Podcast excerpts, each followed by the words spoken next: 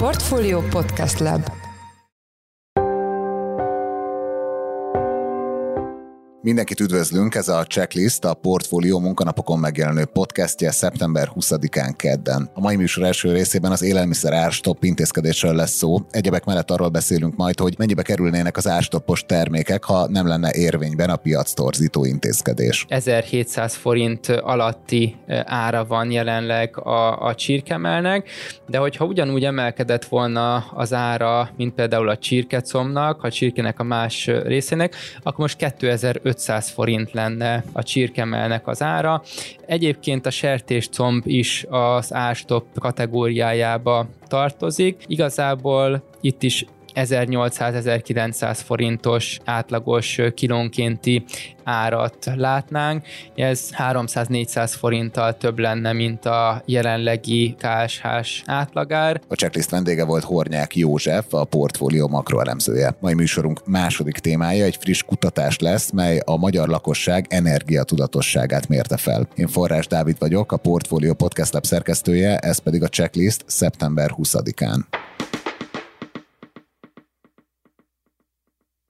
Szombaton rendkívüli kormányinfon jelentette be Gulyás Gergely miniszterelnökséget vezető miniszter, hogy folytatódnak az árstopok Magyarországon. Míg az üzemanyagáraknál egyértelmű, hogy a piaci árhoz képest mennyivel olcsóbb a hatósági ár, hiszen ki van írva a töltőállomásoknál, az élelmiszereknél más termékek ára alapján tudjuk megbecsülni a piac torzítás mértékét. A témával kapcsolatban itt van velünk a stúdióban Hornyák József, a portfólió makroelemzője. Szia, Jóci, üdvözöllek a műsorban. Szia, Dávid, sziasztok! Első kérdésem, hogy milyen reakciókat váltott ki a boltosokból, hogy, hogy folytatódik az élelmiszerástop Magyarországon? Gyakorlatilag a boltosok már nagyon várták, hogy vége legyen az élelmiszer ástopnak. Elsősorban egyébként a kisebb boltosok, de mostanra már a nagy élelmiszerláncok is eljutottak oda, hogy szerettek volna abszolút véget vetni az ástop időszakának, és nagyon komoly problémákba ütköznek az elmúlt hetekben már. A kisboltosoknál hosszabb ideje fennáll az a probléma, hogy gyakorlatilag a beszerzési ár az már sokkal magasabb, mint az a fogyasztói ár, ugye a tavaly október 15-ei, amin el kell adniuk ezeket a termékeket. Ez nagyon komoly veszteséget jelent már számukra, és éppen ezekben a hetekben, ezekben a hónapokban emelkedik nagyon nagyot az energiaköltségük, a rezsiköltségük is a boltoknak, és az ástoppal összeadva ez már azért nagyon súlyos helyzetbe hozza őket, tehát mindenki igazán várta ennek a végét, de az idei évben még meghosszabbították az élelmiszer ástopot. És miért vannak valamivel könnyebb helyzetben a, a nagyobb cégek, a multik? Nagyobb cégek gyakorlatilag könnyebben, jobban tudnak tárgyalni a beszállítókkal, az áremeléseket, az ilyesfajta áremelési kísérleteket valamivel jobban vissza tudják dobni, vagy pedig tudják kezelni. Másrészt pedig a multik igazából nagyon sok-sok ezer terméket árulnak az ástopos termékeken kívül, hogy az ástopos termékeken elszenvedett veszteséget valamivel könnyebben be tudják építeni a többi terméknek az árába, ezáltal kompenzálva a saját veszteségüket, amit az ástopos termékeken el kell szenvedniük. Ugye a kisebb boltok egyébként is kevésbé költséghatékonyak, és igazából egyébként is drágábbak, mint a nagyobb láncok, így azért az áremelésnek a tere náluk azért kisebb volt már korábban is. Hogy áll az árstop által érintett termékekre a kereslet, és lehet-e még belőlük egyáltalán mindenhol kapni? Nagyon megemelkedett a kereslet ezekre a termékekre.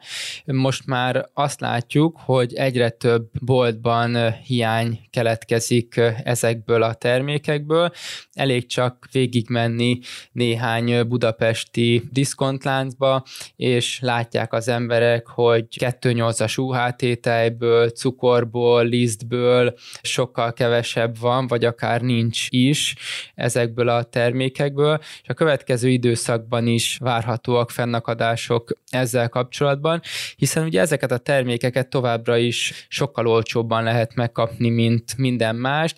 A csirkéből is a csirkének a melle fogy el legelőször, a többi részét még lehet kapni a boltokban, de azt nagyon hamar elkapkodják. Hogyha a tejek szempontjából is megnézzük, akkor egyre többen térnek át például az UHT tejre, a 2.8-as UHT tejre, akik korábban mást vásároltak, és ezáltal sokkal hamarabb elfogy ez a termék is. És ugye végeztünk kalkulációkat, amelyekkel azt becsültük meg, hogy mennyibe kerülnének az árstoppos termékek, hogyha nem lenne a piac torzító intézkedés. Itt mely termékek alapján lehet megbecsülni a hatóságilag szabályozott áru termékek potenciális árát, és, és mennyibe kerülnének ezek most, ha, ha nem lenne az árstop? Gyakorlatilag a központi statisztikai hivatalnak az adatait használtuk fel, azokat az adatokat, amit az inflációnak a számításánál is figyelembe vesznek. Itt például a csirke esetében elérhető a csirkemelnek az ára, a bontott csirkének, a csirkecomnak az ára, és ugye látjuk, hogy a csirkecomb ára az folyamatosan emelkedett, és a, az árstopnak megfelelően a csirkemelnek az ára az például nem emelkedett, így tehát 1700 forint alatti ára van jelenleg a, a csirkemelnek, de hogyha ugyanúgy emelkedett volna az ára, mint például a csirkecomnak, a csirkének a más részének, akkor most 2500 forint lenne a, a csirkemelnek az ára. Egyébként a sertéscomb is az árstop kategóriájába tartozik. Igazából itt is 1800-1900 forintos átlagos kilónkénti árat látnánk. Ez 300-400 forinttal több lenne, mint a jelenlegi KSH-s átlagár. Az UHT tej esetében a 2.8-as tejnél sem 280 forint lenne az átlagár, hanem a piaci folyamatokat, hogyha nézzük, akkor 400 forintba kerülne. A Lisztnél pedig ugye a finom liszt az árstopos termék, de láthatjuk, hogy a rétes lisztnek az ára, az, az áremelkedés üteme az felgyorsult egyébként az elmúlt hónapokban, tehát ebből fakadóan a finom liszt sem 200 forint körül alakulna, hanem sokkal közelebb lenne a 400 forinthoz a kilónkénti ár. Ugye azt írtuk, hogy a, a napraforgó étolajat viszont nem nagyon lehet megbecsülni, ennek mi az oka? Igen, gyakorlatilag a fogyasztói kosárban nincs egy másik olyan termék, aminek hasonló lenne az áralakulása, vagy pedig az elmúlt hosszú időszakban hasonlóan alakult volna, mint ahogy a napraforgóla. Ugye a csirke esetében nagyon könnyű helyzetben vagyunk, hiszen több része is benne van a fogyasztói kosárban, és egyébként amíg nem volt árstop, akkor nagyjából ugyanakkora volt az áremelkedési ütem, tehát nem az ára, az árok mindig eltérőek voltak, attól attól függően csontos része a csirkének, combszány,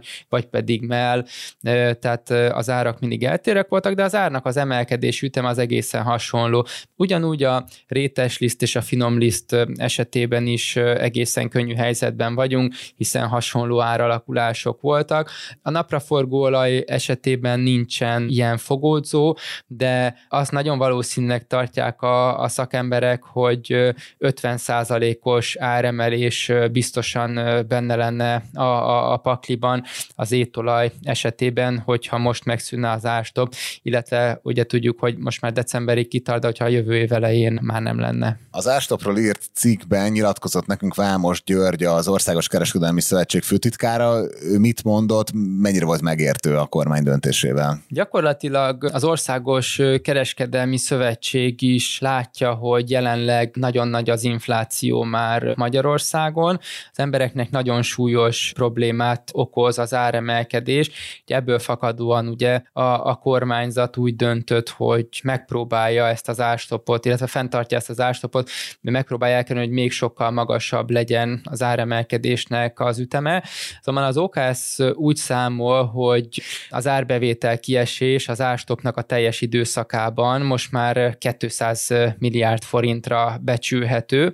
Ez egy nagyon jelentős mértékű kiesés a, a kiskereskedelemben, és alapvetően azért látszik, hogy a boltok is elég nehezen tudnak ehhez alkalmazkodni, így az Országos Kereskedelmi Szövetség is tart attól, hogy a kisebb boltok, főképpen a kis településeken nagyon nehezen tudják átvészelni ezt az időszakot.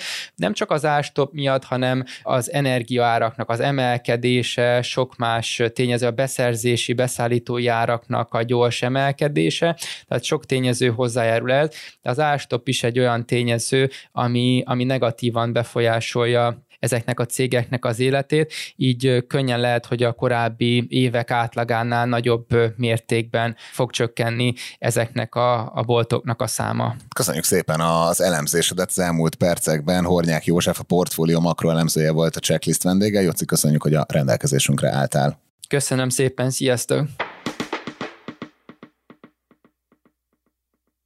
Múlt héten, szeptember 15-én lezajlott a Portfolio Property Investment Forum konferenciája, melyen az energiársok kontextusában különösen releváns friss kutatást mutatott be dr. Rázsóné Szórádi Csilla, az Újház Centrum vezérigazgatója a magyar lakosság energiatudatosságáról. Az előadó most itt van velünk telefonon. Jó napot kívánok, üdvözlöm a checklistben. Jó napot kívánok, üdvözlök én is mindenkit. Az első kérdésem az lenne, hogy ugye önök egy friss kutatást végeztek, ahogy a felvezetőben is említettem, a hazai lakosság energiatudatosságáról gazdaságáról. A válaszadók mekkora része végzett mostanában számítást arról, hogy hogyan alakulnak a jövőben a rezsiköltségei, és vannak-e különbségek akár életkor, vagy település, vagy, vagy más szempontból? Akkor, amikor a kutatást végeztük, akkor 55%-a végzett a, a kutatásban résztvevőknek számítást arra vonatkozóan, hogy hogyan emelkednek az energia áraik, de akkor még nem volt meg az információ, hogy a távfűtésesek esetében is érintettek lesznek, tehát ez valamiben lehet, hogy korrigálná a számainkat. És hogyha valami felfedezhető itt a válaszadók eloszlása között, akkor talán az, hogy minél magasabb iskolai végzettsége van valakinek, annál inkább készített számításokat. Tehát akkor, ahogy jelezte, ez körülbelül a, a válaszadók több mint fele volt. Itt milyen megoldásokkal lehet a legnagyobb spórolást elérni az önök tapasztalatai szerint, és ezek közül melyekről hallottak a legtöbben? Hát a mi tapasztalataink alapján nagyon sokszor hívjuk fel a figyelmet, hogy egy átlagos családi háznak mondjuk, de nyilván ugyanez jellemző otthonokra is, hol szökik el a hő, és itt a 30-40 százalék az a falakon, 20-30 százaléka a tetőnél, 15-25 százaléka a nyílászárókon, 10-20 százaléka a födém, illetve az alapszigetelésnél. Tehát a legfontosabb lenne a falak megfelelő termikus szigetelése. A válaszadók többsége ismeri ezeket szinte összes megoldás, ennél sokkal szélesebb körüleket is, és első helyen a szigetelést említik, illetve a nyílászárók cseréjét. Válaszadók 82%-a említette a szigetelést, 81%-a a nyílászárókat, de rögtön harmadik helyen ott van az energiatakarékos fényforrások forrásoknak a cseréje, ami ugyan akkora megtakarítást nem hoz, ellenben mégis ez a harmadik legkedveltebb vagy legismertebb megoldás. Tehát akkor ez azt jelenti, hogy nagyjából ismerik a megoldásokat, ugye a lakosság vagy a válaszadók több mint fele az számolgatott is, hogy mi lesz a, a költségeivel, és akkor ezzel szemben a, a válaszadók mekkora része kezd majd átalakításba azért, hogy csökkenjenek a rezsidíjai, és itt milyen megoldások jöttek képbe? Válaszadók 37%-a tervez csak korszerűsítést, ami számomra számomra meglepő, de én inkább arra gondolnék, hogy még nem érkeztek meg az első számlák. Ez nagyban tudhat változni, illetve majd ha esetlegesen lehet támogatásokat igénybe venni rá, az lehet még egy másik fordulópont. 37%-ból kisebb megtakarítást tervez 28%, és nagyobb átalakítást csak 9% tervez. És itt is a legnépszerűbb az energia takarékos fényforrások cseréje volt. És itt mekkora büdzséből terveznek átalakításokat az ingatlanon? Jellemzően a megkérdezettek 64 4%-a kevesebb, mint 1 millió forintból szeretné ezt megvalósítani, és csak 6% az, aki 5 millió feletti összeget szánna erre. És körülbelül mekkora a rezsicsökkenésre számítanak a felújítók, és van-e változás abból a szempontból, hogy mekkora büdzséből vágnak neki a korszerűsítésnek? Hát abban erős összefüggés van, minél nagyobb összeget szánnak a felújításra, annál nagyobb elvárásaik vannak természetszerűleg a válaszadóknak, de jellemzően 10% alatti csökkenésre számítanak itt a megkérdezett kedvezményezettek 28%-a, és szintén 28%-a 11 és 15% között. Az önök tapasztalatai alapján az elmúlt időszak vásárlásai vagy eladásai mennyire igazolják vissza a kutatási adatokat, és változtak-e idén ezek a nyári, nyárvégi időszakra jellemző slágertermékek az energiaválság kontextusában? Ugye mi így felelős vállalatként folyamatosan végzünk piackutatásokat és különböző felméréseket, és ha tavalyi évi megkérdezéseinket nézzük meg, hogy milyen típusú felújítást tervez valaki, illetve a megadott energiahatékonyság fokozó megoldások közül ki melyikbe vágna bele, nem nagyon van markáns eltérés, tehát hogy az építőipari vagy az eddigi trendeket követték a válaszadók, tehát ez még én úgy érzem, hogy nincsen a fókuszban. A mi forgalmunkon, meg a nyári hónapokban egyelőre kizárólag a tűzifa értékesítés ugrott meg, de azt szinte mindenhol, ugye az percek alatt fogyott el országosan a készletek, illetve a kémény értékesítés az, ami megnőtt, és jellemzően olyan megoldásokkal is, amivel utólag is építhető egy-egy otthonhoz kémény hőszigetelés tekintetében még nem érkezett meg hozzánk a ugrásszerű növekedés. Elég árulkodó, hogy kéményeket építenek az emberek, ez azt jelenti, hogy megjelent az az igény, hogy akkor nem gázzal, hanem más típusú energiahordozóval fűtsenek majd télen. Igen, én azt gondolom, most kezdődnek az otthonoknak a bármilyen esetőségre történő felkészítése, tehát volt egy trend, amikor ugye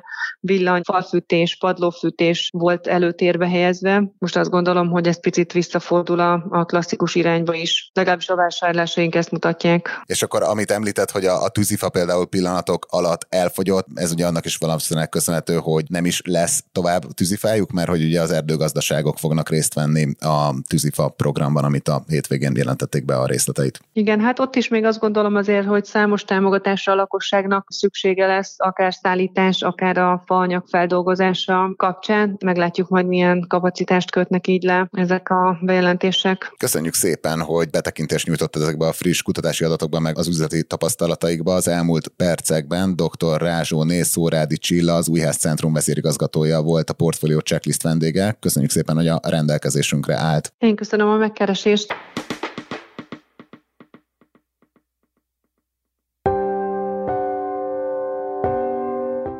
Ez volt már a Checklist, a Portfólió munkanapokon megjelenő podcastje. Ha tetszett az adás, iratkozz fel podcast csatornánkra valamelyik nagy podcast felületen, például a Spotify-on, az Apple Podcast-en vagy a Google Podcast-en. Ha segítenél nekünk abban, hogy minél több hallgatóhoz eljussunk, akkor arra kérünk, hogy értékeld a Portfolio Checklist podcast csatornáját azon a platformon, ahol követsz minket. A mai adás elkészítésében részt vett Bánhidi Bálint és gombkötő Emma, a szerkesztő pedig én Forrás Dávid voltam. Új adással holnap, azaz szerdán 5-kor jelentkezünk, addig is minden jót kívánunk, sziasztok!